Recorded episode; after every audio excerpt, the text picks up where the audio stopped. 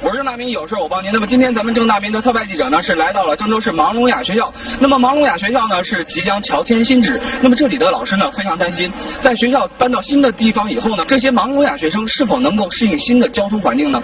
位于郑大市场南街的郑州市盲聋哑学校始建于1958年，在这里已经将近六十年了。由于办学的需要，将于今年九月份搬迁至陇海路一马路路口，原郑州市幺零幺中学的位置。因为那个地方的这个整体的环境交通哈是比较复杂的，你像我们的这个聋哑的孩子哈，他他能看到，可能适应的还会快一些。盲孩子的话，如果没有人接送的话，我看他们在那个火车站那边走都能走迷了。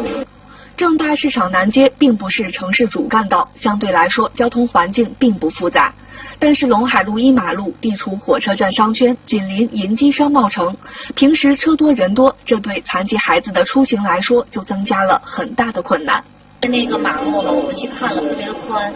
嗯，应该过应如果盲生过的话哈，我估计一个红绿灯他们都过不完。所以说我们是比较担心他们过马路，特别是过马路的这个情况。随后，记者将盲聋哑学校师生所遇到的问题反映给了郑州市交警部门。为了确保孩子们的出行安全，考虑到搬迁后学生们对新环境日常出行的不适应，交警部门也提前与学校取得联系。那么，在咱们郑大民特派记者的协调下呢，咱们郑州交警三大队的民警呢，今天是专程来到学校，为这里的师生带来一堂非常生动的交通安全教育课。行人和非机动车、机动车闯红灯造成的交通事故。比比皆是。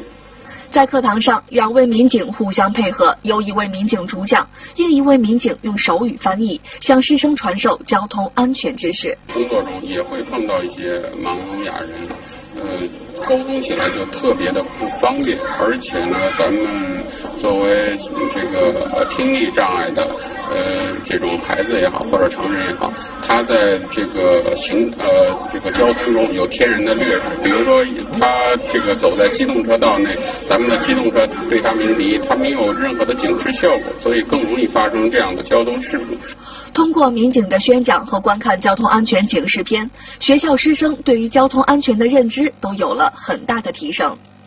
我觉得他们来的太及时了，真的是及时雨。特别是现在他们跟我们谈的话，就说是准备分批进行对我们学生进行教育，因为每个年龄段的孩子他们有不同的需求。